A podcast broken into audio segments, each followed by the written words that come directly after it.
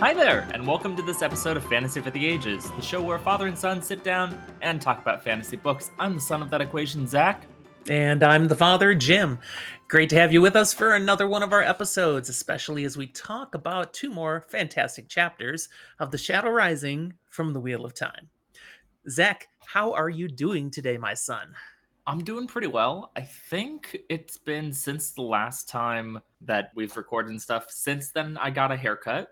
So that's, I feel lighter. Good. Okay. But no, it's also been kind of start of summer. And while I haven't been spending as much time reading as I might like, it's partially been because I'm actually doing things with people. Very weird for me. Very good. People. I uh, did my first disc golf run of the last Ah. many, many months yesterday. I was not good, was, that was my next question. Were you any good? but it's okay. I was better than everyone else because it was Ah. their, everyone else's first time trying it. No, So- that's an easy way to be the expert. Exactly.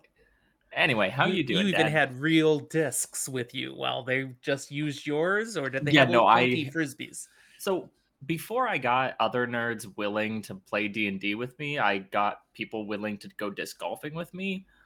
So I collected those before I collected dice, and I've got like 40 sets of dice. So it says something about how many discs I probably have.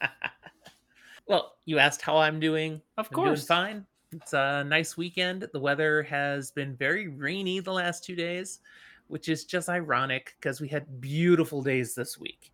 We had your Uncle James and to Brendy out with the the cousins uh, this week, and they had the best weather we've seen all season. And then when we finally got to the weekend, it rained, but had no need to go anywhere. So just been hanging out. Your mother had her birthday on Friday, Mhm. so treated her out to dinner, and then yesterday went and got her birthday present. She wanted a new desk, a work Ooh. desk for the bonus room. It's for her Mhm. sewing machine. So her crafting station. She's got a nice little new workstation. She's very happy. upgrade from the folding table she used before. Exactly. The folding table's out in the garage now. She's got an actual place she can store things. She's she's all happy. Yeah. Should I feel bad that I forgot to mention that the day before mom's birthday was Rachel's birthday, and so we celebrated that too? Yes, you should feel bad now, but only if Rach listens to the episode openings. I don't know. I remembered to wish her happy birthday. I did. So did your mother. And I wished mom. Good. Yay. No one's in the doghouse. Yep, nobody forgot. Well, I see you're drinking something. What would that be in front of you today, Zach? It is a local made here in Austin cider. It is a, I think, a blood orange cider. It's fairly tasty, and I was like, I should put this in a glass instead of just drinking out of the can. It it'll look nicer. So I did. All right. But you've got something a little more complex for us, yes? I do. I'll talk about that in just a moment. I want to reference something from our previous episode. Might be, yeah, our previous Watt episode. Your mother does watch the beginning of some of our episodes just to, you know, see what we talk about in this random chit chat time. Okay. And you were drinking out of your big beaker. And she Yeah. sees you raise it and she's like, Holy cow, he's drinking so much. And it's just the beaker. It's very funny. But then It's you just- did talk. It was the Coke and vodka. yes. It also is a coffee mug of size. Yeah, it was funny. Well, I finally had the time to get back to creating a Watt tail. I've even got it in my nice Wheel of Time glass. There we can Snake and see it wheel glass. We like it. And this is themed with something we'll be talking about today. I've called it Couladin's Envy. And it's much sweeter than Couladin, but definitely as sour as him. Mm. It's got a, an ounce of Midori, an ounce of vodka, three quarters of an ounce of triple sec, half an ounce of bourbon, and then about an ounce of sour mix. You put a little more in if you want. Shake it over ice, strain, and enjoy. And it's Mm. got that nice kind of topical, almost greenish look for the envy. I like it. Absolutely. Thanks to the Midori. It's almost too good for Couladin, but Mm. still, green with envy. I like it. Well, before we move into our episode today, let's Yes. talk our content. Let's just touch base on some of the things we are enjoying beyond the Wheel of Time. I've noticed there's so much really good stuff to watch right now that for fantasy and sci-fi nerds, it's like almost overwhelming. Yeah, it's a little hard to keep up with all the content and actually do all of the content. Yeah, I'm not keeping up. Oh, not a I mean, chance. I am current with Obi-Wan Kenobi The Disney Plus has dropped. I am as of today as well. Yeah, first three episodes, which I believe is halfway through. I think it's a six episode run. And it's really good. I've been enjoying it. Of course, I'm working through The Expanse. We do plan an episode on The Expanse eventually when I'm done watching the TV series. And we've got a couple guests want to come on and join us for Mhm. that uh, to talk about the books and the series on Prime and, and all about it. But I got to finish the series. I'm only on season two, there's six. So got some work to do. So you've got a little bit of binging to do. Yeah. I haven't finished Picard yet, and Mm. season two of Picard is already done. So that's waiting. I'm like three seasons behind on Star Trek Discovery now.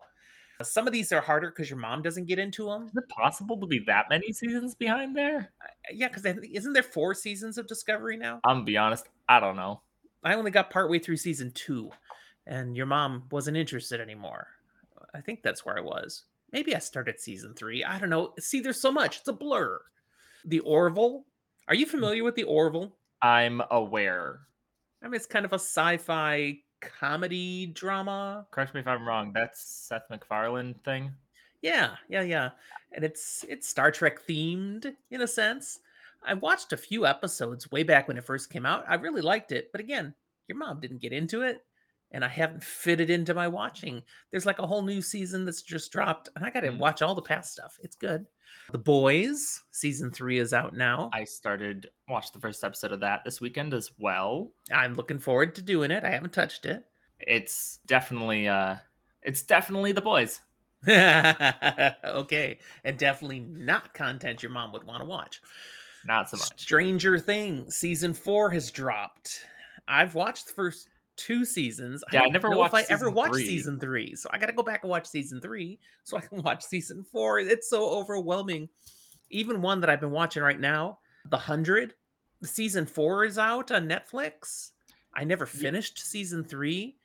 I was almost done and then got busy. So I went back to rewatch season three, which again, I'm almost done with. I'm farther than I got last time. And then I can watch season four. I could be completely wrong, but I thought that show finished at this point, right? I don't know. I haven't watched the season that just dropped. Maybe. I think And it, and I might even have my years off. It might be season four and five. I, it might be five and six. The- That one is a It pretty big one. I'm pretty be. sure. It's, uh, so much Wh- it's out there. honestly, there's more content in there than there were in the books, which is and we've got wild. great stuff coming. I mean, the the Lord of the Rings series is coming up fairly soon. It ought to be good. They spent a lot of money on it. Yeah, I mean that doesn't always mean it's good, Oh, but we can hope. And uh, there's even good things showing up in the movies. Jurassic World Dominion comes out this weekend. Might this coming weekend might get me sucked into the theater. it could be great. It could be awful. But either way, there's going to be dinosaurs. So that nerd part of me is going to enjoy it regardless. Is there anything else you've been making a point to watch or excited to watch that I didn't mention? In the world of sci fi fantasy stuff, you know, at some point, I might have to hop on our Twitter and correct myself here when I say not that comes to mind, because I'll end up being wrong and realize that I'm forgetting something obvious. But We've got Jordo with us in the Discord on this live recording. He just asked if Judge Judy reruns count as fantasy. I mean, maybe, maybe it's definitely not reality. and then in the midst of all the good content to watch, of course, there's still great things to read. I'm still working my way through the Fionavar tapestry, a quarter of the way through book two of the trilogy. It's getting better. It, it's good. Uh, the first book, good. I had times where I'm like, "Uh, all right, I, I think it's okay. It's not bad. But now in book two, I'm like, no, no, this is good now. I'm, I'm really digging it. And uh, The Witcher, I'm on almost the end of Blood book Elves? One, which is really kind of The third you should read. Yeah, yeah. And that was your recommendation to me. Mhm. I'm totally into it. The Witcher's great. The crazy thing And- is just because I've bounced around with things that I've been reading, once you finish that book, you're as far or further than I am in that You series. you haven't gone any more through The Witcher. Oh, wow, I thought you'd finished it. No, because I've been reading. No, I just have been reading other things, and so I got like a few books in, and then was like, I'll come back, Okay. but went to go read other things. Now, speaking of reading other things, where are you on your books now? Uh, I'm near the end of the first book in the Broken Earth trilogy, fifth season, so I'm almost done with that one. I'm admittedly going to be a little confused every now and then with our Watt content because I'm currently re-listening through the Fires of Heaven, so I'm a little bit ahead of where we are. Mm, mm-hmm. But then let's see. Next on the list, we'll be hopping into a bit of diverse Cosmere stuff. As soon as I finish the fifth season, I'm going into most of the things in Arcanum Unbounded. Okay. Well, that's some good reading. Fills in some pieces here and there. Exactly. I think I think you get the excerpt of White Sand in there too, which is there's a lot of things in pretty there. good. Yeah. Well, White Sand was intended originally to be a story, but then he ended up publishing it instead as a graphic novel. which I'm actually personally looking forward to and excited to get the graphic novel versions hmm because I think it's interesting and I really appreciate the work that artists put in. Yeah, and it was pretty good. All right. You got anything else before we jump into chapter 34? I think we've spent like 10 12 minutes on this. Let's go into let's go into Wheel of Time. Let's do it. Well, this is called He Who Comes with the with the Dawn. And this book illustrates something we're going to experience more and more as we keep going through the Wheel of Time books. And that's where okay, we were just with one character, Perrin, and his group for like six chapters, seven chapters. I mean, big chunk. The rest of our main characters all just kind of disappeared for a while. Now we're jumping back and actually have to jump back in time. We have to jump back and catch up with Rand and Matt and the Aiel, the people he's with, because we left them at a pretty significant spot. Matt and Rand were on their way out of Rhuidean, and then you know they're they're heading back to rejoin the rest of the group, waiting for them. And and then we just went. It's like they weren't there anymore. We went to Perrin for a whole bunch of chapters. Now, to be fair, it's very possible we spent a whole lot of time with Rand and Matt and all that, and then we jumped to Perrin and went back in time, that is caught up. possible. and then we're That here. is possible. it doesn't really explain where exactly in the timeline these are. Just that most of these chapters are kind of concurrent, hmm and we don't have to Yeah. think too hard about it at this point in the series. there are certain times in the books where things will happen to definitely sync up all the different events but Sometimes it's Right. Yeah and right now we're just going through major plot experiences of the different characters but we never get to like finish one. We like do a chunk and then okay forget that for a while. Let's go do a different chunk and that's what we're experiencing ready. That doesn't get better as we go through wheel of time. There's just so many good stories to tell that that's how it works. If we were finishing one at a time, we'd be having more books that were shorter, and just each story from each book is one self-contained novel. Well, in this case, we are returning to Rand and Matt. They've survived their incredible experiences in Rhuidean, and they're heading across the valley floor, headed to the mountain at the end of the valley to get back up to where the Aiel are waiting for them to return. So let's see what happens now. Mhm. You might recall Rand and Matt were shocked to discover that their time in the heart of Ruidi- Rhuidean lasted clear through the night. They had no comprehension that much time had passed.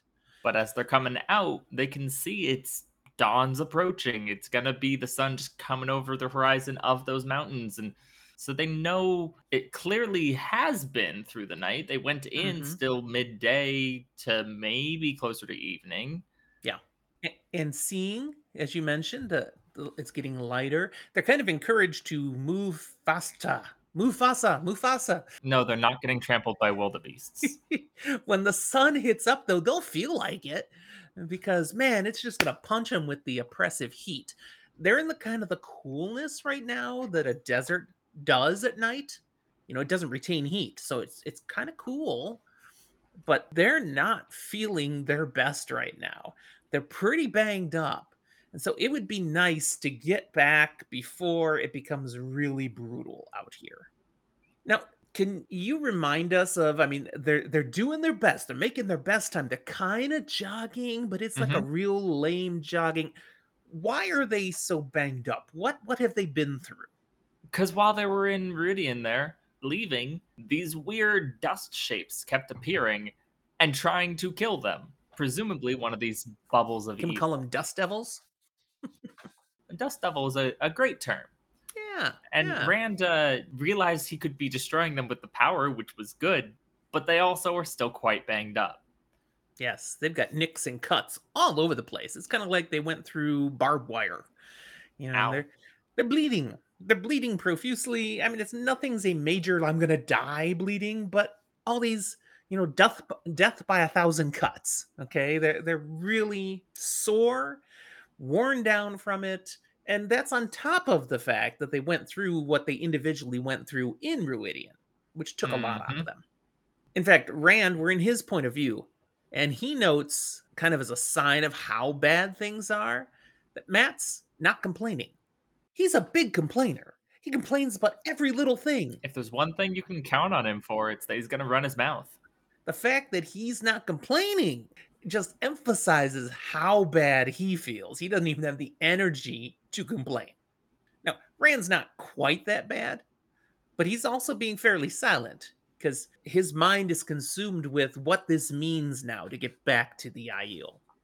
He wants to get there for Matt, get him the help he needs, and they can get some water. They're feeling very thirsty. Uh, get into the shade before the sun comes up. That's his thoughts. But he's also thinking about the prophecy he's going to be fulfilling because he's looking around. Okay, it's going to be pretty on the nose here that he's going to be he who comes with the dawn. It's a term he knows. It's a term the Aiel are looking for. They were like, think it might be you. It's looking like it might be him. Right. And then he thinks of the other things he's heard with that prophecy, specifically these words He will bind you together, He will take you back, and destroy you. Yeah, that's rough. He dreads the idea of destroying anybody. There's been enough already of, of fighting and destruction around him. He doesn't want to break things. I mean, he's got a history. He's a dragon. He broke the world. You know, he doesn't want to break things. So he's thinking, what is this going to mean? But at the same time, he acknowledges he must be what he must be. He's got to Mhm. fulfill his destiny. Because what's the alternative, Zach, if he doesn't power through? Well, if he doesn't power through, if he doesn't successfully Dragon Reborn, I guess, and face the Dark One in the last battle, well, he's seen it flicker, flicker, flicker over and over and over again. And each time, he doesn't win. I win again, Lews Therin. Yeah, he does not want to see the Dark One win. That's the alternative. He's got to do what he's got to do. By the way, I'll take a, a side comment here to, to mention how much I appreciate when you are on an episode with me. Oh, okay. Oh. Those who are listening to all of our content know that there are some Just Jim episodes that get dropped out now. yeah. I don't I've get to drink as much. Oh. I, I get parched. I feel like Matt and Rand coming out of Rhuidean because every time I take a moment to drink, there's just silence and the crickets are overwhelming. So what I'm hearing is you like me being here so that you can drink more while I talk. Yes. Cool. Now there was one of my Just Jim episodes that Jordo was with me, and he was like almost as good as you. He had so much he's throwing in, oh, I bet he was better than me, I'll be honest. except I had to read all his comments. So Mm. so it was still not letting me drink is the problem. So thank you for being here son. Okay. All the things he's been doing rand and experiencing so far as the dragon reborn. Sorry i just saw jordo's comment. I am he who comes with the dawn every time i bring home the dish soap we use done, so i get that okay, all these things Rand's experience as a dragon reborn. They have an opportunity to shift with his connection with the Aiel. Mhm. This is really important to Rand. You know, the experience he's had with the people in Tear, with uh, things like that happened out at Falme, the tensions with Aes Sedai, all the things he's had up to this point have been a certain way as the Dragon Or at least a certain of one or two or three ways, none of which are ideal. Right. And he's hoping for something new with the Aiel. So, Mhm. what is it that he's had to put up with in all the other interactions? He wants to avoid the Aes Sedai or even the, the Forsaken who want to just use him as tools to their own ambitions or their own plots and devices. But even then, going a little lower on the totem pole, the various lords and ladies, the court and Tear that he had to deal with, who not only had their own agendas that they were trying to use him for, but then sometimes only doing what he said out of fear or trying to resist him out of some obscene hatred. Uh, There's so much involved that are often personal things. And with the Aiel, he's hoping that by being this he who comes with the dawn, he can get a group of people who will follow him, who will actually do it, not because they're trying to use him to something they want or because they're afraid of what he will do to them if they don't follow, but because they believe in following him. Yes. Someone who's actually glad to see him, who want to support him.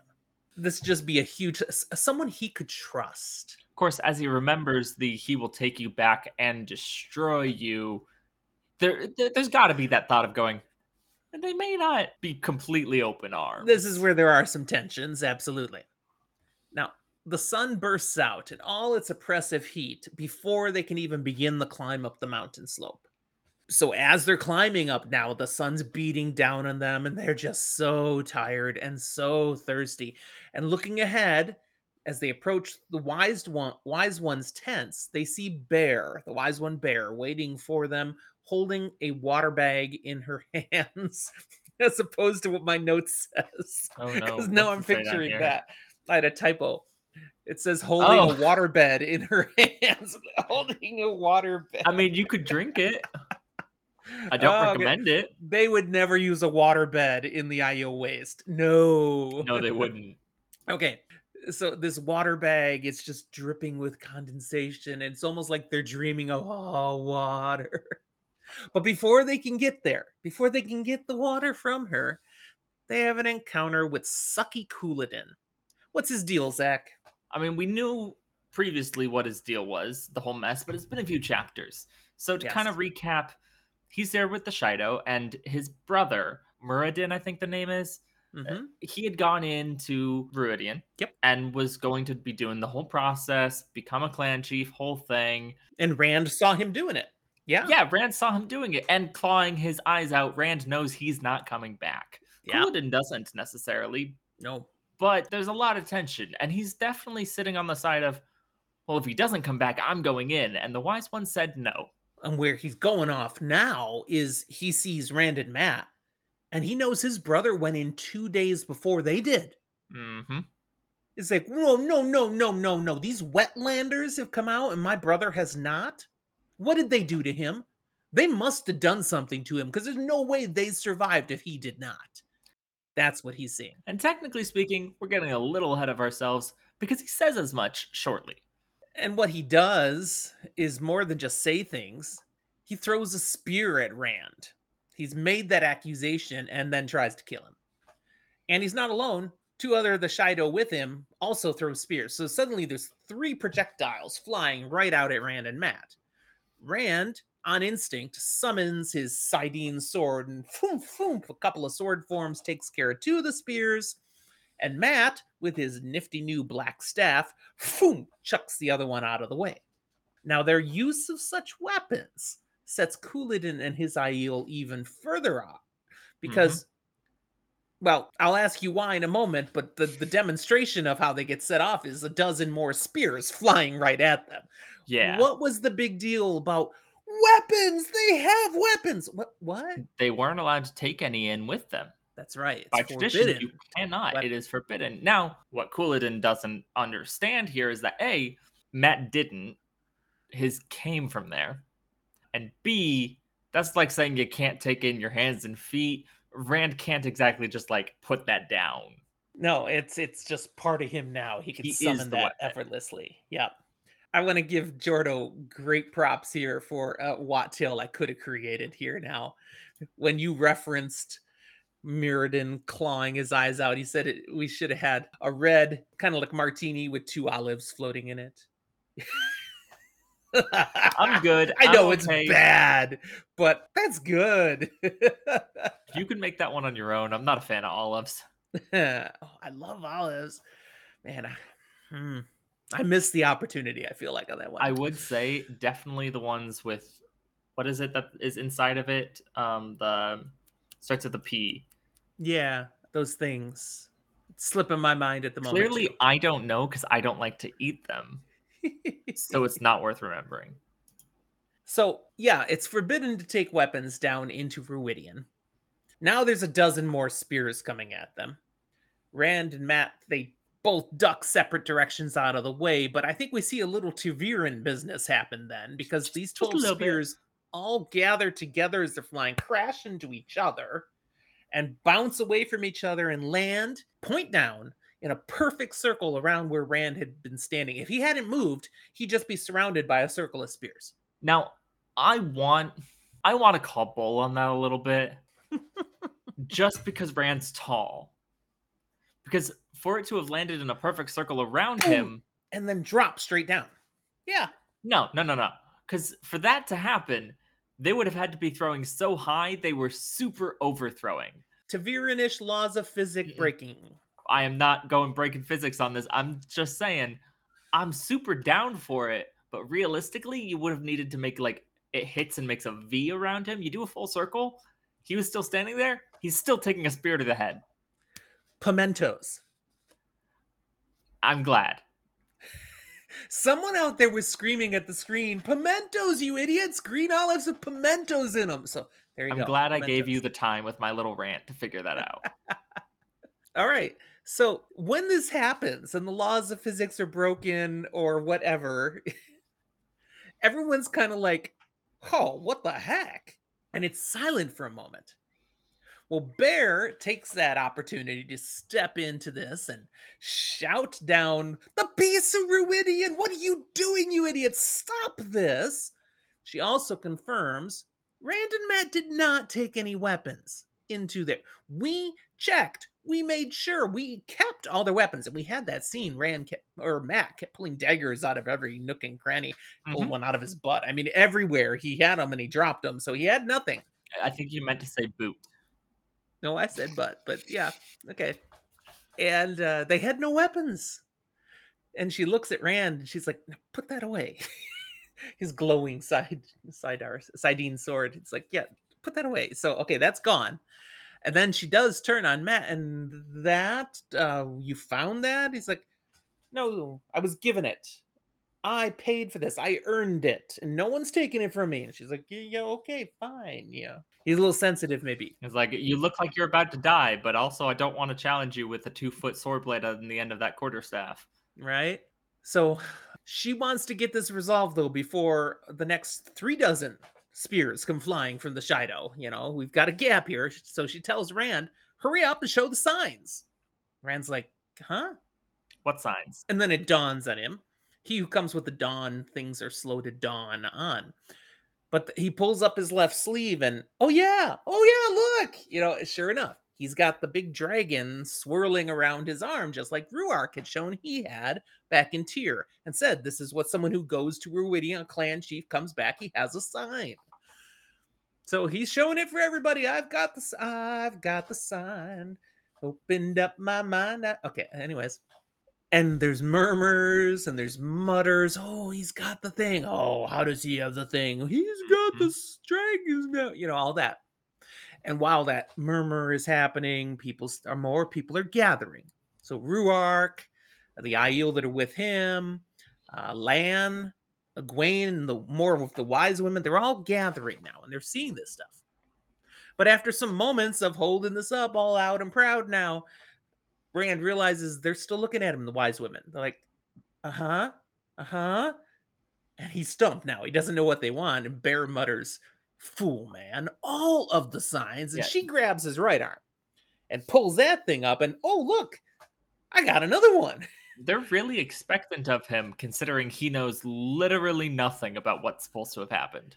Right. But he has these dragons on both forearms which is not what usually happens. Like that's never happened. But that's the prophecy. That was the sign of the Car'a'carn, the chief of chiefs. And Bair, Rand notices when she pulls it, she's like, and look the other sign. But he also was like, and I really hope it's there. And when shows up, he physically sees her go,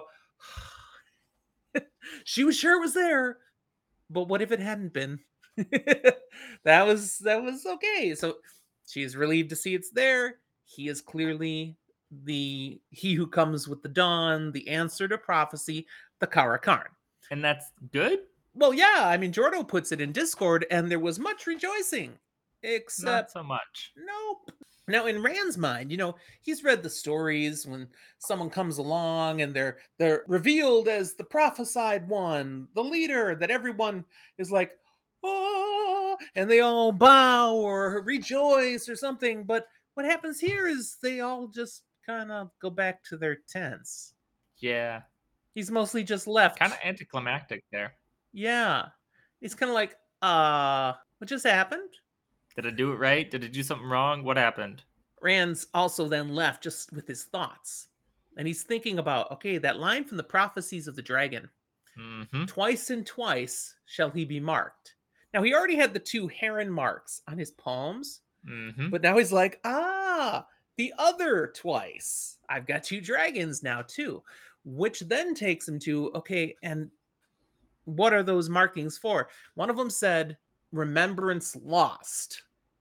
Once marked for remembrance loss. Now we know what that's about now.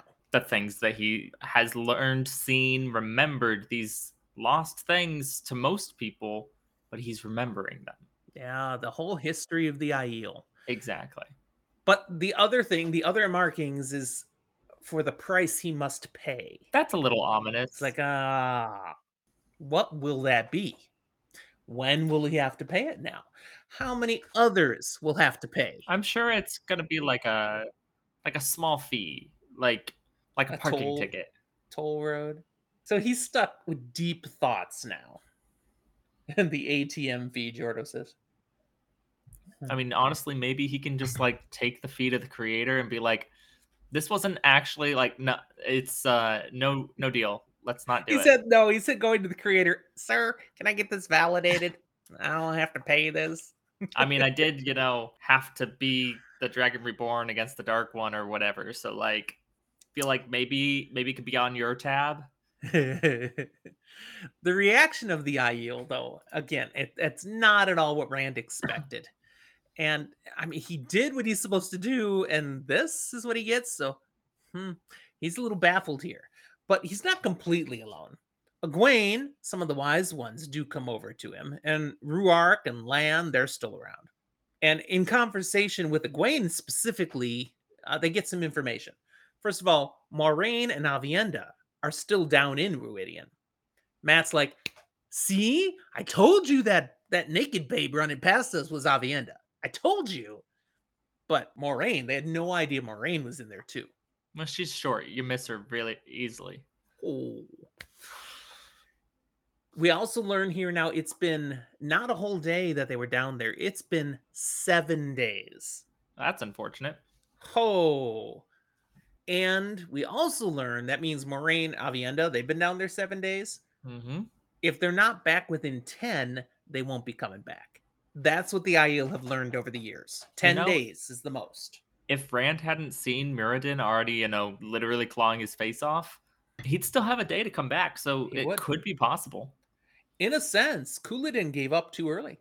He still has another day. What's the deal, man? Yeah. Well, I think Couladin wanted to go into Rhuidean. Nah, it could be. Rand turns to the wise ones then and says, Hey, can you guys heal Mat? I know you guys can channel.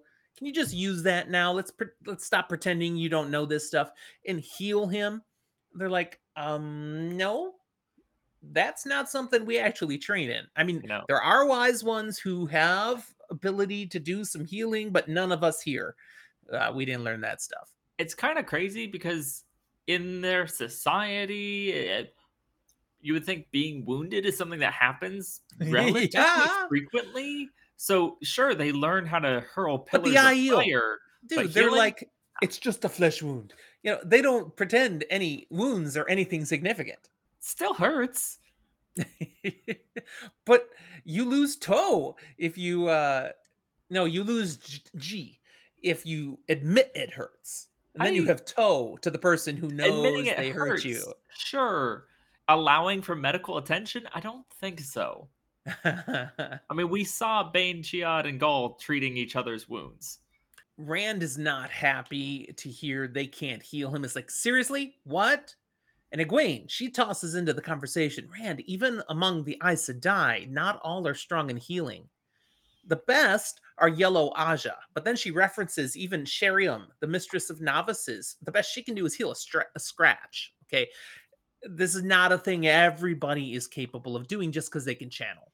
I mean, for that matter, Rand can't do it. Oh, we don't know that yet. Well, he didn't just turn to Mat and go, I'll fix you. Oh, good point.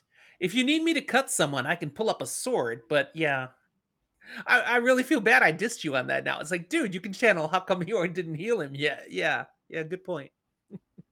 The wise ones said, Rand, let's get you to our tents and we can give attention to you. Uh, Rhuarc, take Mat to your tents and you guys can work on him. And Rand's like, wait a second. No, he comes with me. I want everybody to come with me. We'll all go to the wise one tents. And the wise ones were like, hey, wait, wait, wait. That's not how this works. We say things, people do it. And Rand says, I don't care. I bring change. Exactly. Get used to it. I'm going to change some things. Now, why does he want them all to stay together? Well, there's a couple of key things. What What is it, Zach? Why does he want to keep them all with him?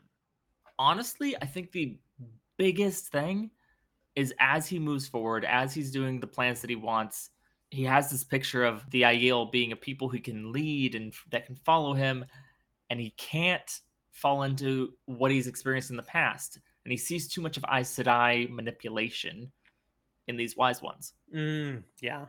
Yeah. We need to set the tone now. I'm not going to hop to your tune. I'm going to set the agenda. You're going to work with me. Not necessarily do you have to work for me, but you're going to work with me. I'm not just doing what you say. Okay, that's one thing. But he also wanted to keep Rhuarc with him specifically because Rhuarc's a clan chief. He probably knows some things that happens in Rhuidean that Rand experienced, and man to man, we can talk about this. Wise ones are gonna be wise ones, but Rhuarc is my guy. It's like we've probably seen a lot of the same things. Give it to me straight, please. Yeah, yeah. So through conversation, Rand starts to learn a few things, and thus so do we. First, he was wondering why Lan was here when Moiraine is down in Rhuidean, and he learns, well, they had to deceive Lan at first, distract him so he didn't know Moiraine left. And then when he did discover it, they physically had to restrain him for like half a day because he wanted to go after her. Now I have to wonder did they just have like 15 Aiel holding him back, or did they use the power? Ah, who knows? They may have had to channel to hold him in place. It's true. Eventually, they convinced him there's no point in going down there. He would never find her. But they're also like, I mean, that's what he says. They convinced me. And they're like, you fool man. If you had gone, you would have died. Okay. So, sure, we convinced you. I don't know. I'm if there's one person in this series who might not have died, I'd put it to Lan. The reaction of the Aiel, Rand learns a little bit why they're not just going, "Oh, master! Oh, the Car'a'carn!" You know why there's uh, different kind of reactions here. Well, part of it's due to concern over what it really means, because all the leaders know the prophecy, which means they know he's there to bind them and destroy them. Yeah. They don't want to be bound to anything. They've been very independent as their own clans for a long time. And this destroy part, yeah, nobody likes being destroyed. So it's one thing to know the prophecy, we await the Car'a'carn. It's a whole nother thing to be confronted with, oh, the dude's actually here. It's kind of unsettling. Their minds are going, what does this mean? Then Rand wants to talk about what he saw in Rhuidean, and the wise ones are like, "No, no, no! This this is forbidden. We we do not talk with others. I mean, if you really want to talk about it, we'll send everyone out of the tents who wasn't down there." And he's like, "No, He literally says what you referenced earlier. Here's the quote I mean to change what is permitted and what isn't. Become used to it. Which is incredibly rude of a way to put like he didn't have to put it that way, but in a certain to a certain extent, I don't blame him because he's literally tired and bloodied Mhm, mhm. and going, I am too tired to deal with this bullshit. yeah. So talking about this stuff, then he's just putting it out here. We learn that no one sees the same things when they walk through the glass columns until you get back far enough in history. So when you get back to the sharing of water that happened and the agreement of Mhm. Rhuidean, those things everybody sees. But the other visions appear to be tied to your bloodlines you're actually following back and, and experiencing things through your personal ancestors. Which, to a certain extent, I go, you're doing that the whole time. But you go far enough back, the lines We have shared ancestry. tend to trace together enough. It's like Right, you, if we could go go, far to enough this back- person or that person or that person or that person, but this is the person that's important for everyone to see from, and everyone shares blood with them. See, if we had that personal experience, we'd all see Noah's Ark. We'd all end up there. But now, of course, not everybody who is listening necessarily agrees that. But from our perspective, we'd all see Noah's Ark because, okay, there's a bloodline and then it diverges from there. Same thing here. They all are going to see the sharing of the water because everyone left. they were at that point. There's no Aiel who are still around today that don't in some way share blood back to that point. Exactly. This whole revelation t- drives something home for Rand in a very real way then. Something he he mentally kind of believed, but now it's real. What is that, Zach? Yeah, if he's seeing his own bloodline, Zach, Mhm. this means 100% what? He's Aiel. Yeah, there's no doubting it anymore. In no way could Tam al'Thor be his father and and Kari al'Thor his mother. No. And the wise ones told him as much because he claimed blood when he was wanting to go in, and they told him no, the other way around. Uh, it's not your mom. Your dad was Aiel, and he was kind of confused on that point. But maybe we'll learn more shortly. Mm, indeed. Also, in this conversation, we get confirmation that that sharing of water thing that was seen was the ancestors of the people of Cairhien showing kindness to the Aiel. Rhuarc notes it took us many years, a long time to discover those people were the ancestors of the Cairhienin. But once we knew it, that's why we made the gift to them of the cutting of, a- of that grew into. You say this better. Avendoraldera. Thank you. And that when then Laman cut it down to make a throne, we came over to kill him, his punishment for that. Now, Rhuarc also shares that, alas, this whole incident with Laman's sin drove home for the many Aiel, like Couladin, that wetlanders just cannot be trusted. Look what we did for them. Look what they did. And when they look, when Couladin, the Shaido, when they look at Rand, they see a wetlander not his ancestry. You're connected to Aiel. No, BS. We see a wetlander. Wetlanders can't be trusted. We hate you. That's kind of really prejudiced, but also has some basis in things that did happen. Yeah. Yeah. Now, Rand, he takes a moment here to partly be just odd at all of this because he recognizes the weaving of the pattern. Now, I'll give a disclaimer to everybody here. I have notes. Sometimes I have suggestions that Zach might consider when he responds to things. I gave him Oh, no. nothing on this one. Oh, so no. I just want to say, Zach, how so? How is Rand awed by this? if I'm guessing at what you're fishing at, it's all the little bits and pieces of ancestry and that this specific person would have a kid at this time and then get picked up by Tam and then carried to the two rivers. But then let's go a step further and go, well, if Laman hadn't ever cut down that tree, the Aiel wouldn't have come in and Rand wouldn't have born, been born on the slope of Dragon Mount. Let's go a step further back. If the Aiel hadn't been given water by these other random people that happened to turn it into the Cairhien, and then they never would have been given the tree to be cut down to have the Aiel go in, to have Rand be born, to have them go down to the two rivers to eventually become Rand the Dragon Reborn. And it's a whole convoluted mess that any one little thing 3000 years ago that had been different would have changed everything Yes. You nailed it. And he's like, holy crap. this is just, I mean, the whole thing with Laman Sin had to happen for Rand to happen. Wow. I like what Jordo puts in to the Discord. It even goes as far back as if Lews Therin hadn't blown himself up and made a volcano, there wouldn't have been, been a place for Rand to be born. Dragon Mount needed to exist. Yeah, wow.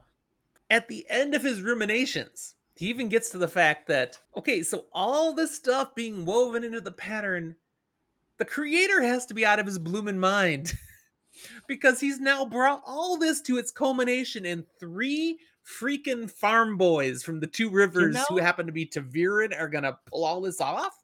You say that, Really? But it brings an interesting philosophical question that's probably a question for another time, but I'm just going to throw it out into the ether. Throw it out. Does the creator weave the pattern? After all, the wheel weaves as the wheel wills. This is what Rand thinks, though, at the moment. The creator created the wheel. So when the wheel weaves the pattern, So we'll come back to this at another episode to really deep dive into what do we think? Who's really got the autonomy here? One more key comment comes to Rand from Lan and Rhuarc here. They basically say, uh, watch out for Couladin. Because they recognize he's got ambition driving him uh, the major force, but he's also definitely got some hatred for Rand mixed in. And it's like, okay, they all saw two dragons. He's the Car'a'carn. But Couladin, Couladin hasn't been to Rhuidean. He doesn't know the stories. He doesn't know the back history. He No. thinks he already knows everything he needs to know, and he's 100% he's right. So, fine. There's these prophecies about this guy, whatever. They won't matter if he's dead. That's Couladin's perspective. So, if he manages to remove Rand from the equation before anyone even knows he was a thing, it won't matter. He'll take Rand out in a heartbeat if he has a chance. And Rand just shakes his head a bit. He's like, they should have been right there for me when I was revealed as the answer to prophecy. But nope, that's not how real life works. No, that'd be too easy. Yeah. Real life is a it's a stinking People mess. are messy. Yeah. Now they make it to the wise one's tents then. Rand and Mat's wounds are being tended to. But even as that's being done, the conversations continue, and we get to a plan for what's going to happen next. Hmm. Because they have to counteract whatever shenanigans Couladin might get up to to try to interfere with what should happen. Rand's like, we have to spread the word of what has taken place here, that I am the Car'a'carn. We have to do this as fast as possible. So, how can we send messages to the clan chiefs to gather them together to share the news? And he learns of a place called Alcair Dal, which is the closest place to where they are. Now, it's not close, but the No. closest place to where they are, where Aiel gather for significant events. and it's specifically actually like useful for this occasion because it resonates acoustically. It's a natural amphitheater. There's a place in it where you can stand and be heard for the entire distance.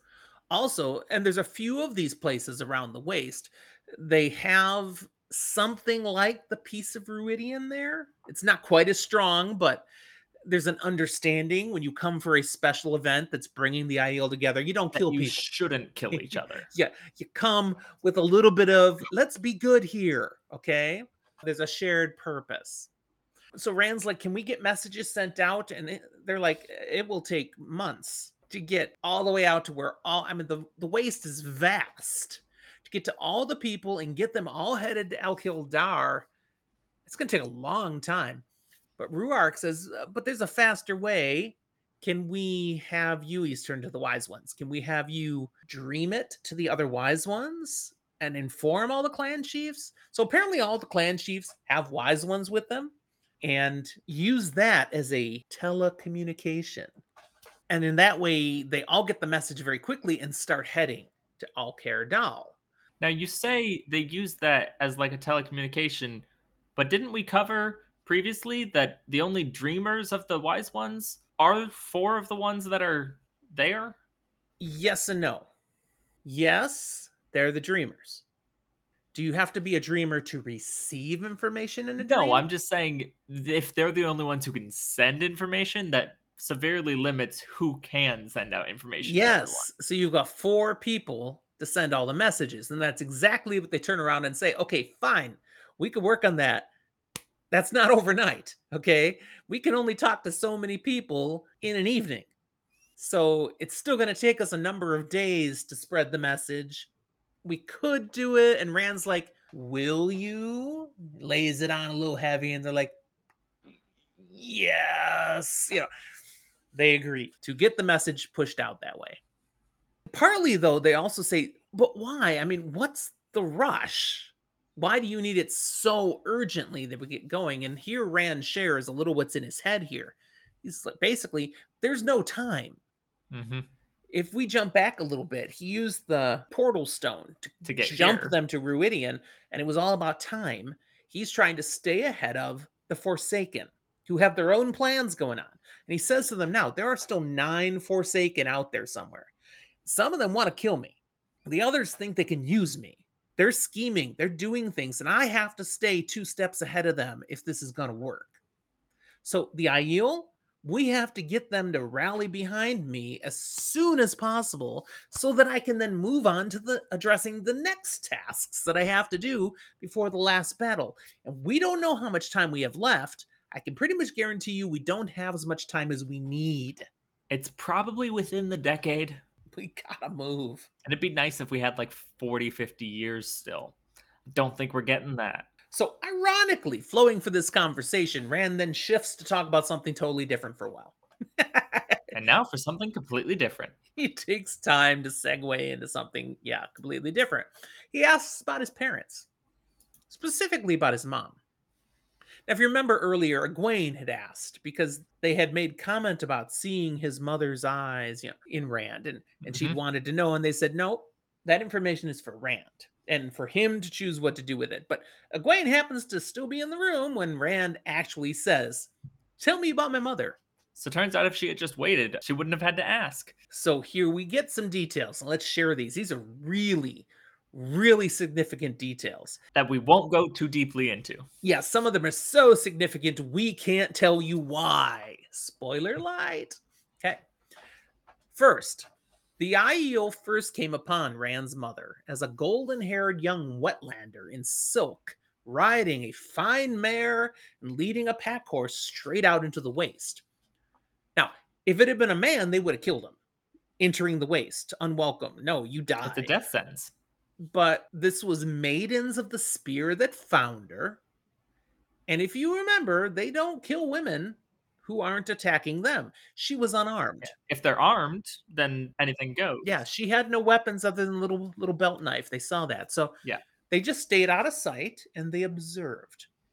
And they watched as she kept going on and on into the waste, even as her animals died, even as she ran out of food and water. She just kept on going until she literally collapsed from thirst and exhaustion and could go no more. Then they approached her and they gave her some water. Took a day to bring her back to where she could actually talk, and they asked for her story. What's the deal? And she gave herself the name Shail, which is Old Tongue. Probably not her real name, but it's the name she went by. That's right. It specifically means woman who is dedicated. The Aiel knew that. No other name. That I am Shail. She spoke to them of having abandoned a child and left a husband who she didn't love, but she wouldn't say anything else about where she'd come from. They sense, though, and they mention here now, she never really forgave herself for leaving her son behind, having to abandon him. Nope. Now, having to ties to the fact that she came to the Aiel Waste like this specifically to find the Maidens of the Spear because of an Aes Sedai. Gitara Moroso had a foretelling that disaster would befall Shail's land and her people, and perhaps even the whole world, unless she did this. She needed to drop everything and tell no one and just head out to the waste to try to find the maidens and become a maiden of the spear. Now, I need to ask because I don't remember at this point in the books, have we heard the name Gitara Moroso in a different context yet? I'm asking you and Jordo because I'm not positive. And if See- not, I won't say anything. because we've read the whole series, we've totally heard her name. Have we heard it to this point? I think so because Rand so, seems too. to think he's heard the name. And I believe Egwene's heard the name, I wouldn't be positive on that one, actually. but I know Rand has because he was told a little of the backstory of why Siuan and Moiraine knew to look for him. Yes, and that's where I was going with this. So Gitara Moroso was a, an Aes Sedai who had the gift of foretelling, Like Elaida. she had prophesied when he was born. Well, apparently she'd prophesied more earlier to get the ball rolling. it's because of her that Shail left everything, headed out to become a maiden, and she has the information in this prophecy that she may not return to her lands until the maidens go to Tar Valon.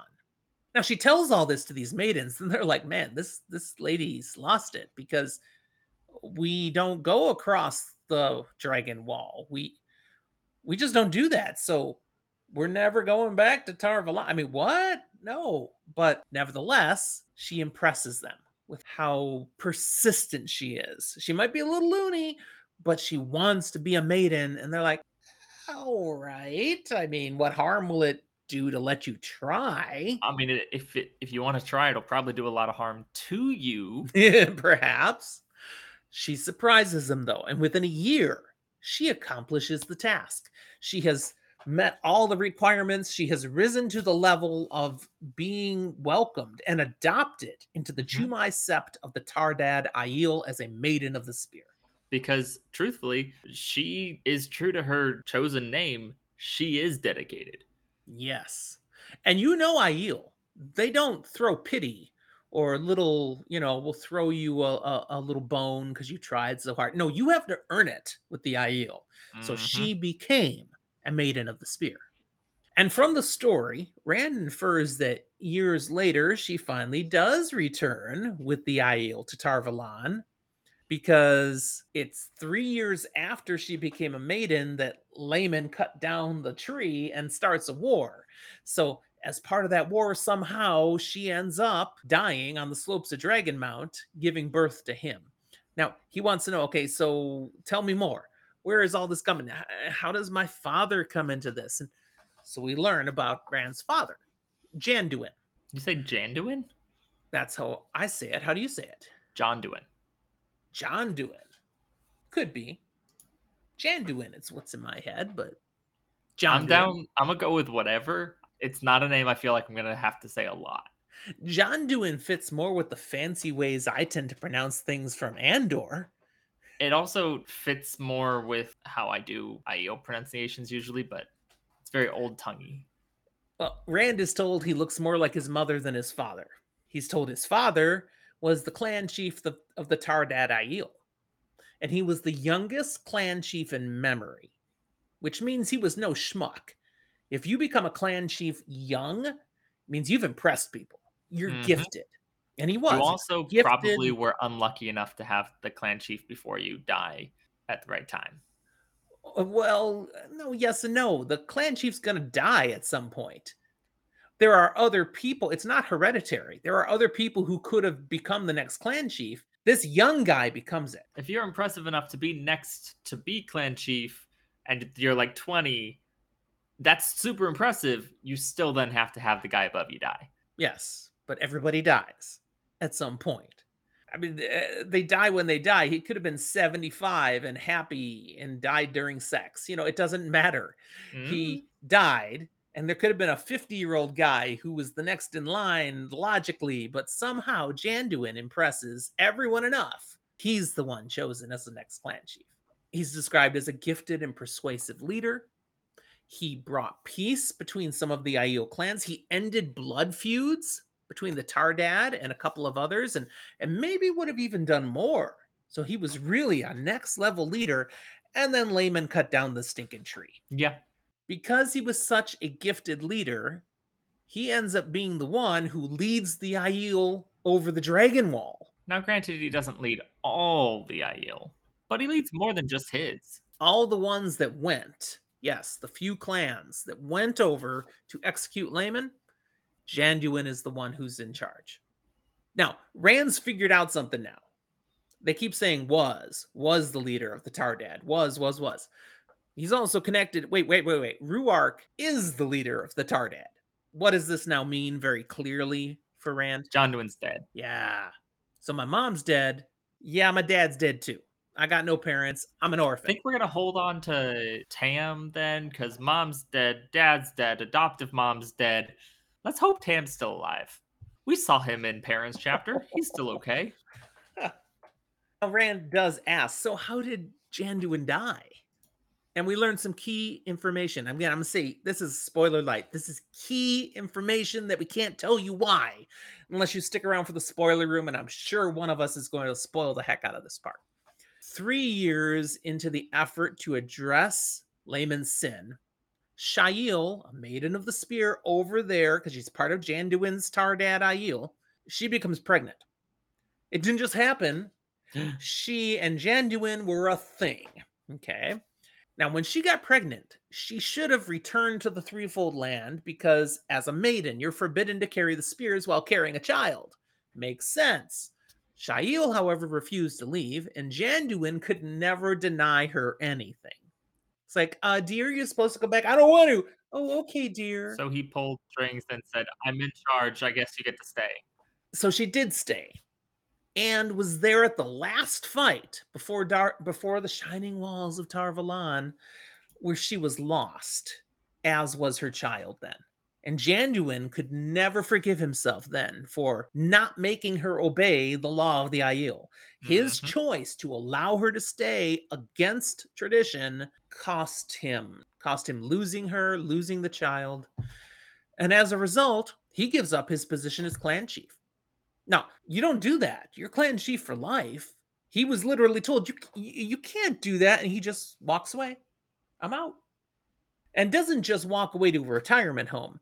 No. He gets together with some of the young Aiel, the young men who like to go north to the Blight and hunt Trollocs and Myrddraal, and he goes with them.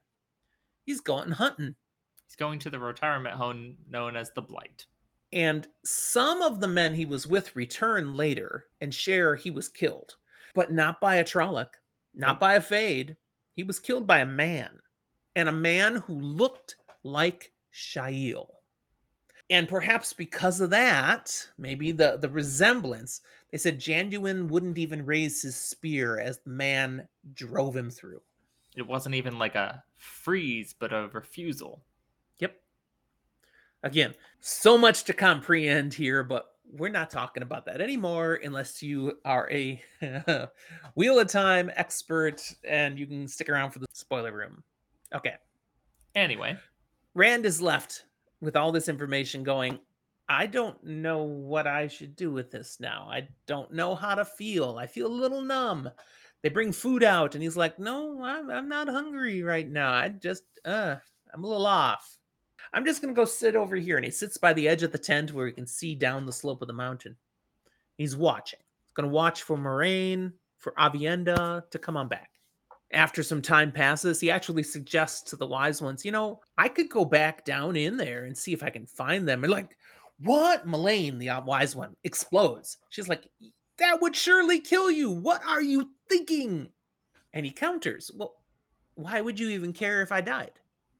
I mean, apparently my presence is going to destroy the Aiel. Bair steps into that conversation and shares a key thing that no one else has told him yet.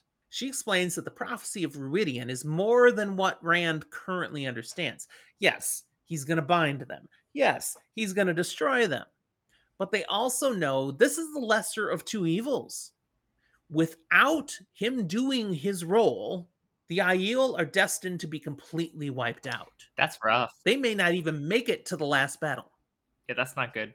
The key line of their prophecy reads like this He shall spill out the blood of those who call themselves Aiel as water on sand, and he shall break them as dried twigs. Yet The remnant of a remnant shall he save, and they shall live. So he'll save like three of them. no, that would be a remnant of a remnant of a remnant. We're not going that far. Gotcha. So at least seven. Yeah, at least. Bair admits that's a hard prophecy, but we are a hard people. And that's hope. Eventually, they do see someone returning from Ruid- Rhuidean. It's Aviendha. He's glad to see her, even though he knows she really doesn't like him. Yeah, not so much. but her dislike makes sense. Why does he think she doesn't like him? As far as you can tell, is kind of all tied up into that Elayne mess. Yes, and she's friends with Elayne. She thinks he hasn't treated Elayne right, so, you know, doesn't like it.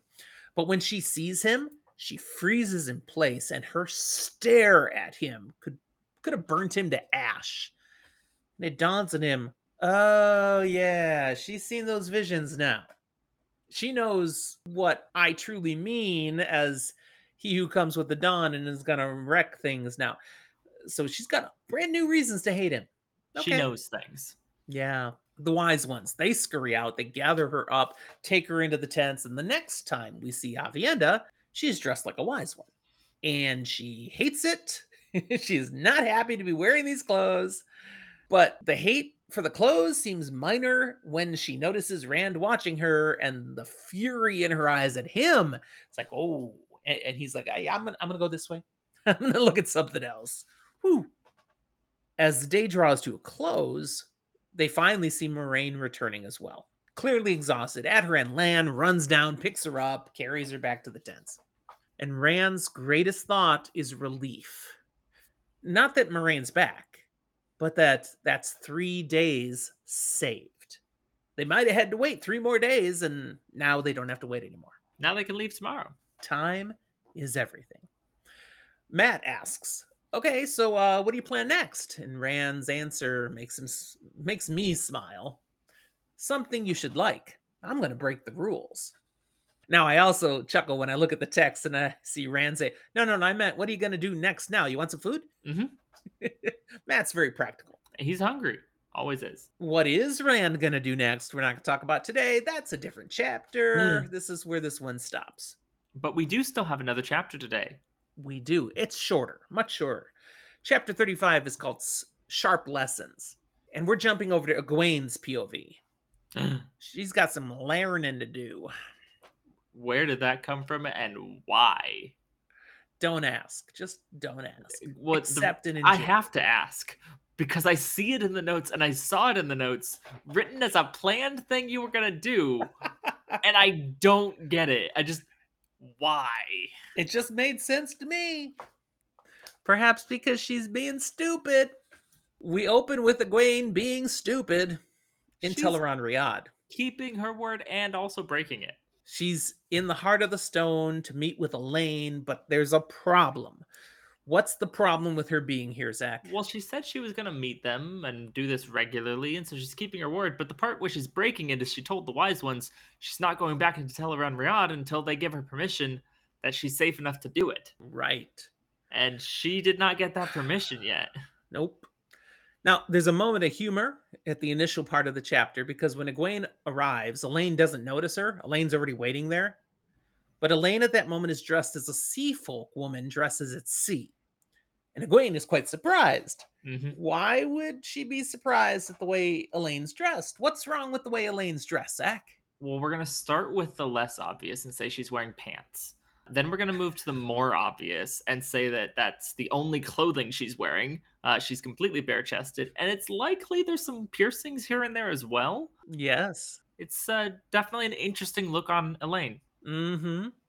When Egwene makes her presence known, Elayne gives a little leap of shock, and as she comes down out of that leap, she's instantly wearing more modest, appropriate clothing, covering everything as she would more regularly wear.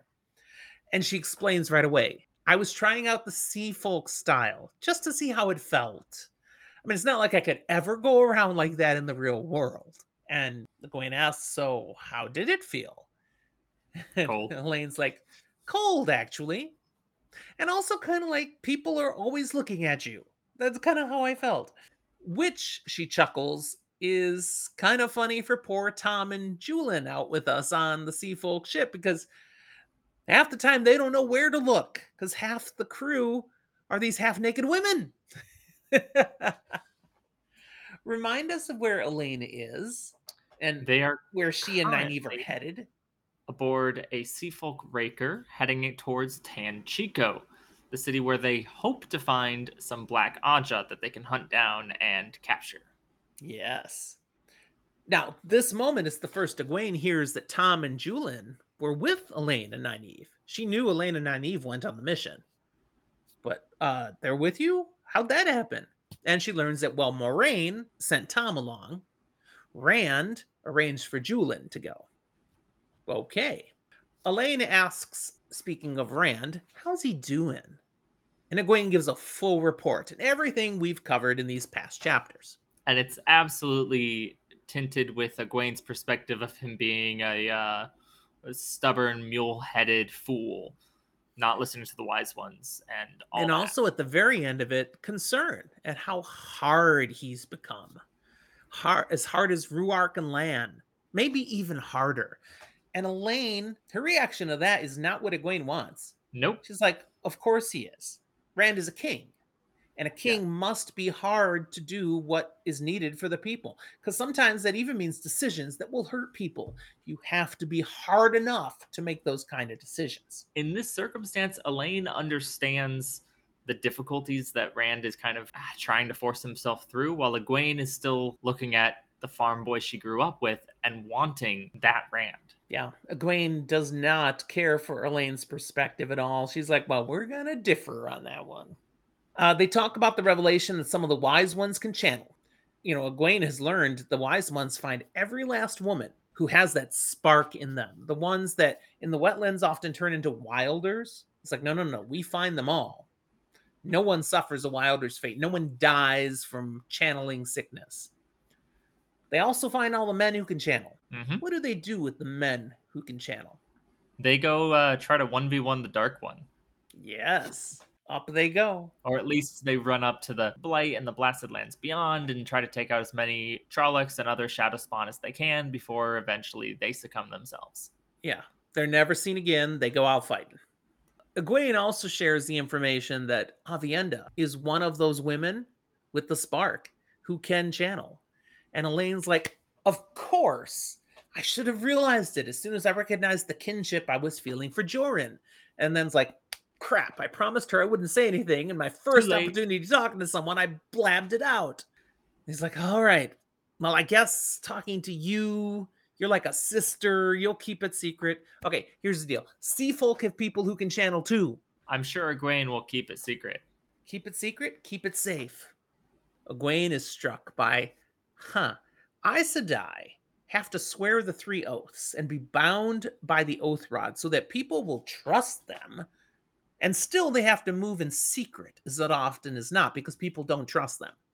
But here are two different groups of women now who channel and have no oaths, but they are honored amongst their people. They have honored places in society. Something's different, something to ponder. It kind of feels like it's not that hard to figure out what it is that's different because we've met people from all of these groups and seen how they interact in their societies.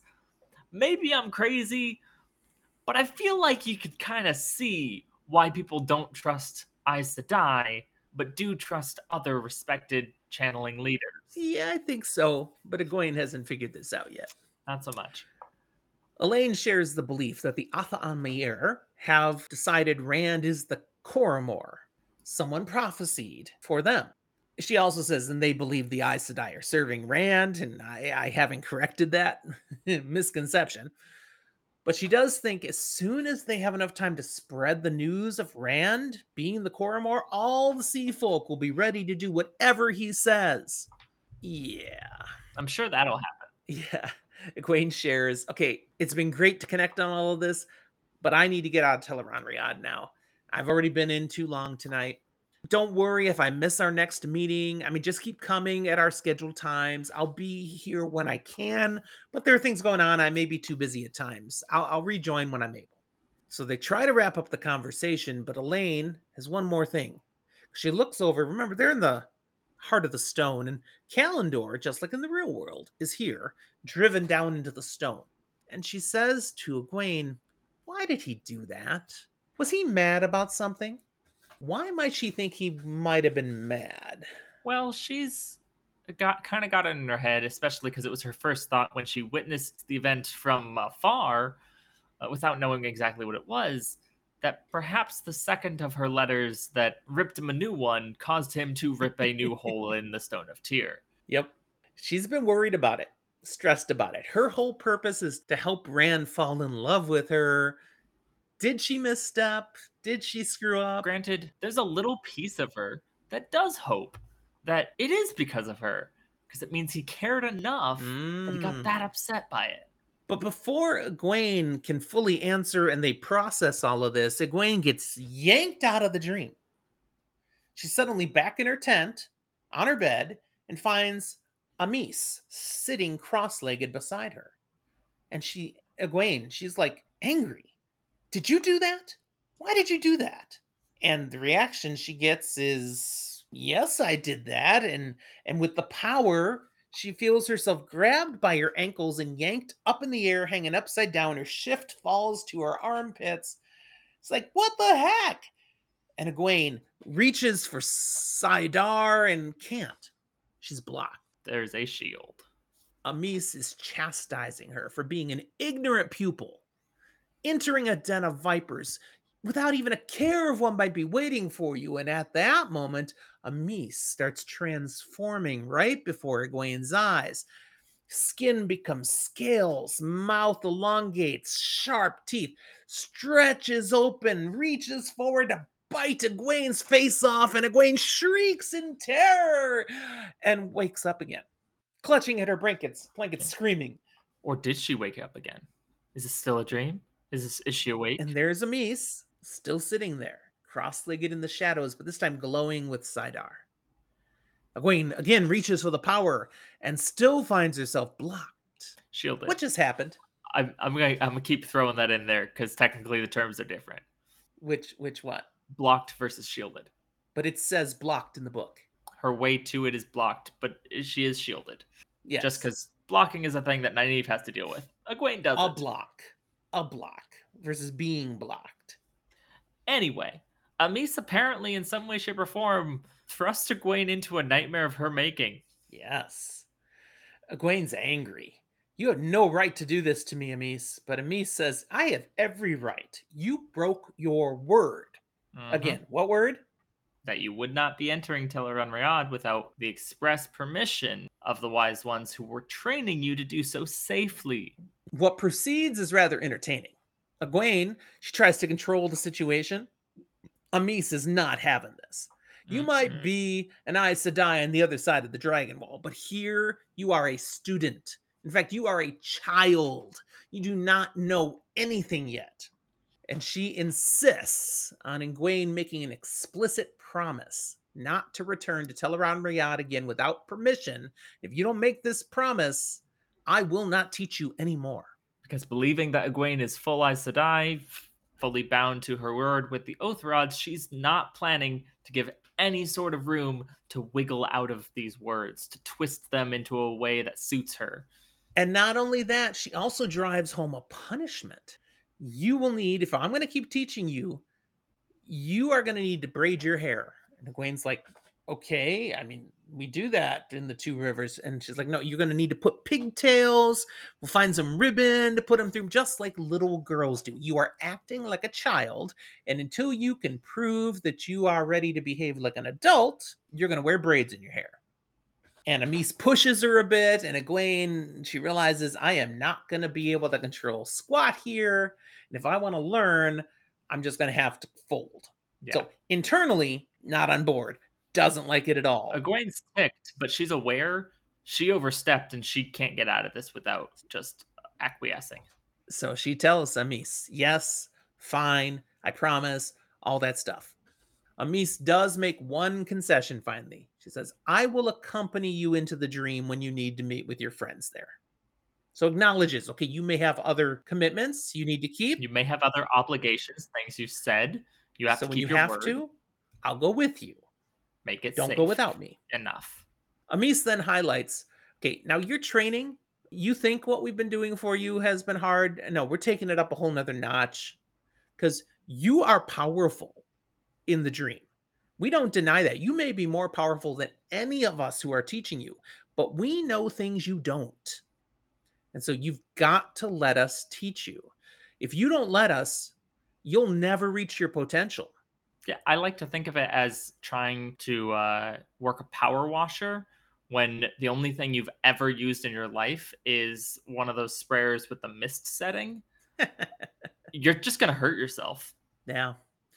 Egwene thanks her for still being willing to teach, and in fact, for pushing her harder because she says, I'm afraid we're running out of time. I have to learn as fast as possible. And Amys agrees. Yes, time may be short. And in fact, that's part of why I'm here right now. There's women's business for us to s- discuss tonight. I came to collect you to be part of the conversation, and and now we're late because of this silliness and Tel'aran'rhiod you were doing. So, come on. All right. So she grabs a blanket around herself. Followers are out of the tent, where it's really cold. Again, desert, night, cold. Deserts do that. And they reach another tent, and Amys starts taking her clothes off and tells her do the same. So now they're stripping naked out in the Mhm. freaking cold. Mhm. But once the clothes are off, they duck into the tent, and instantly sweat pops out of every pore. It is a well, it's really hot in there. She finds a number of women, including Moiraine, Aviendha, all the other wise ones. They're all sitting around this large iron kettle filled with sooty stones, and Aviendha occasionally scooping water onto it. Psh, steam all over. Basically, what is this tent? It's a sauna. Yes. And they're all wonderfully hot and sweating and cleaning out the pores, and it's very relaxing. Why are they here? They've come to discuss what to do about Rand. Egwene's partly, what do you mean, what to do? I mean, he's the one that was prophesied. They're like, yeah, yeah, yeah, we know that. And let's put that to the side and now worry about what we're going to do about him. In order to help our people survive, we need to help Rand. And to help Rand, we need to know what Rand's gonna do. He needs to be guided. He doesn't know Aiel at all. He could do things that'll totally blow up. Even though he's supposed to do them, he'll do them the wrong way. The Aiel won't support them. And then too many of the Aiel won't accept him and they'll end up dying. This is about preserving the Aiel. We have to find a way that they don't look at Rand and see a wetlander. He needs to become more Aiel somehow. Good luck. And somebody's got to be close enough to him so that he maybe will share what he's thinking, what he's going to do, so we can have some advance information, prep the clan chiefs, try to keep everybody on board. We can't help him if we're in the dark. So, what I'm hearing is we need to teach him and spy on him. And they already do this all the time, by the way. This is how they handle the clan chiefs. Mhm. This is how they try to help the Aiel as a people do well together. So they ask Egwene, could you serve as the one who's close to him to know what he might be thinking to do and kind of keep us in the loop? And she's like, nah, I don't think that'll work. He does not trust me like he used to. No. Moiraine speaks up. I'll try to do what I can, but likewise, he doesn't tell me what he's thinking. Not a thing. I don't have a lot of influence on him right now. He's weaving the pattern to his own design. So the wise ones decide they're going to assign the task of getting close to Rand to Aviendha, their newest pupil. I'm sure she loves that. They tell her, You'll meet him when he comes out of the tent each day, and you'll stay at his side until he goes to the tent at night. Yes, you have to train as a wise one, but that'll have to come in second. This is too important. We just need you to stay close to Rand, talk to him, more importantly, listen to him. And they say this specific quote Few men will send away a pretty young woman who listens to them. And Aviendha spits out, I will not. Silence. The wise ones are like, You're our newest apprentice, and you are telling us no? That was a uh, interesting outburst. This is not what happens. They they have no understanding of why she's reacting this way. Aviendha thinks she or Egwene thinks she does. She says, Aviendha, no one's asking you to betray Elayne. Just just talk to Rand. And Amys demands to know what reason? You know, why would you resist this? Aviendha just says, I don't like him. I hate him. Hate him. She's so vehement, even Egwene is shocked. It's like, what? The wise ones respond basically, we don't care. Yeah. We're not asking you to love him. We're not even asking you to sleep with him. Just listen to him. And at the end of the day, they're not asking. Yeah, you will obey us. They're telling and you will you'll you're going to do it.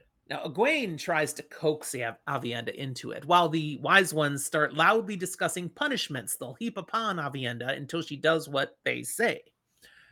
Egwene is the one who succeeds. She references Elayne again. Says, You promised to look after Rand for Elayne. What better way to do that than by staying close to him and reminding him as opportunities come up of what Elayne has said? Navienda concedes, Okay, I'll do it for Elayne. The wise one's like, ah, no, girl. You're going to do it because we said so. If you want to cling to some other reason, oh, we'll whip that out of you pretty quick. You're doing it because we said so. The chapter concludes with the comment that they can simply, now that the business is done, take some time to relax and enjoy the steam and silence. Have you ever done a sauna, Zach? Uh, yes, though personally, I've kind of uh, relatively recently found the joy of like a steam shower. It, it gets the same effect, but it's a little more personal. And to me, dream home, the shower is going to also have a spout for a steam shower because why not? Okay. Am I ever going to be able to afford that? Probably not, but maybe. Someday. I have done saunas, not for a long time because I don't like them. You get sweaty and gross. like, you no. are not supposed to do them for long times. Yeah. Don't need it. Don't miss it. I will say I do enjoy a certain level of almost historical accuracy to this idea of the sweat tent. They don't reference it, I think, in this chapter exactly, but there's a tool for like scraping off the dirt and mm. sweat. Yeah. Real thing that mm-hmm. historically was done. All right. Well, this chapter wraps up then. We've had that silence for a while, and then Egwene, who's sitting next to Moiraine, she quietly asks her about Rhuidean. And we learn that what Moiraine learned, the visions she had, they're actually fading. They're mostly gone. But she's left with a few nuggets. One is that it reinforced some of the things she already knew. Mm-hmm. And it revealed her to her some other truths that are a little harder to take. But they all connect with the fact that she's already given her life to finding the dragon reborn and having him ready for the last battle. So what's got to be done is going to get done. She will do whatever it requires. And that's the end of the chapter and the end of the episode, except for our spoiler room. So if you're a first time reader, thank you for listening or watching, and we will see you next time.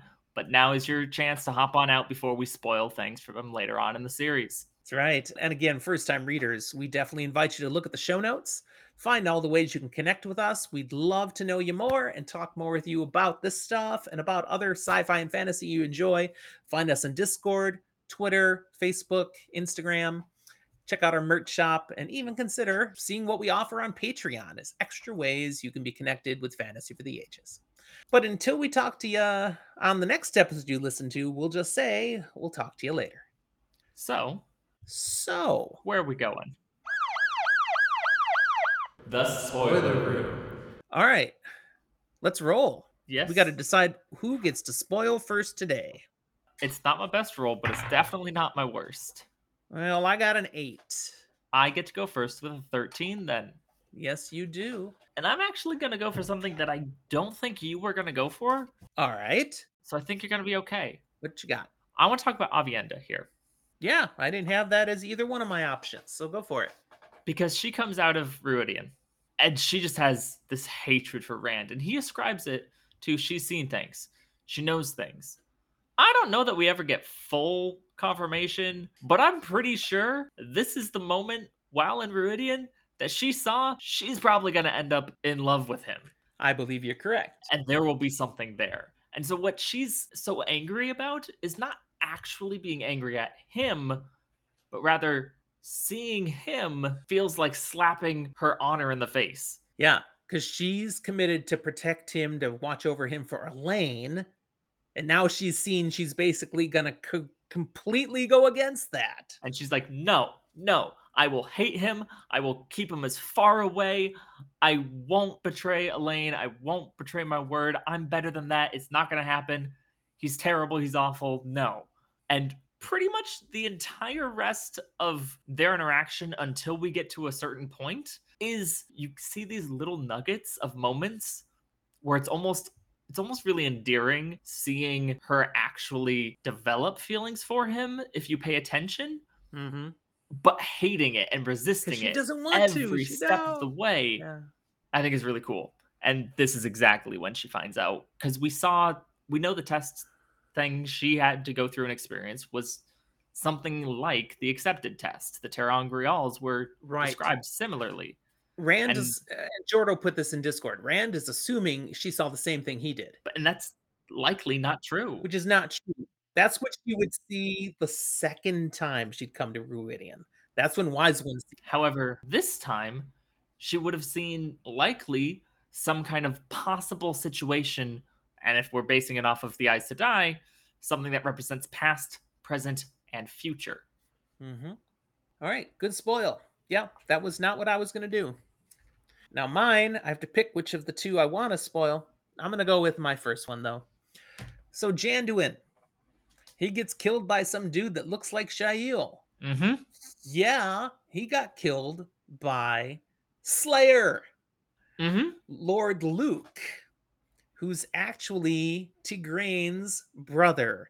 We learned that when she disappeared and nobody knew where she went, and of course that's because of Gitara Moroso's prophecy, she had to Mhm. disappear without a word. He also left. His job was to protect her. She's gone. He just leaves. Well, and I think it goes a step further. I think he was given a prophecy too, and so he left then following that as well. I'd have to double check that, but he wasn't prophesied to go now work for the bad guys. That's not how those prophecies work. Yeah, But he may have needed to I leave. I don't think prophecies necessarily differentiate between something being actually good Jordo or bad. saying it's just Her prophecy sent him to the blight. yes.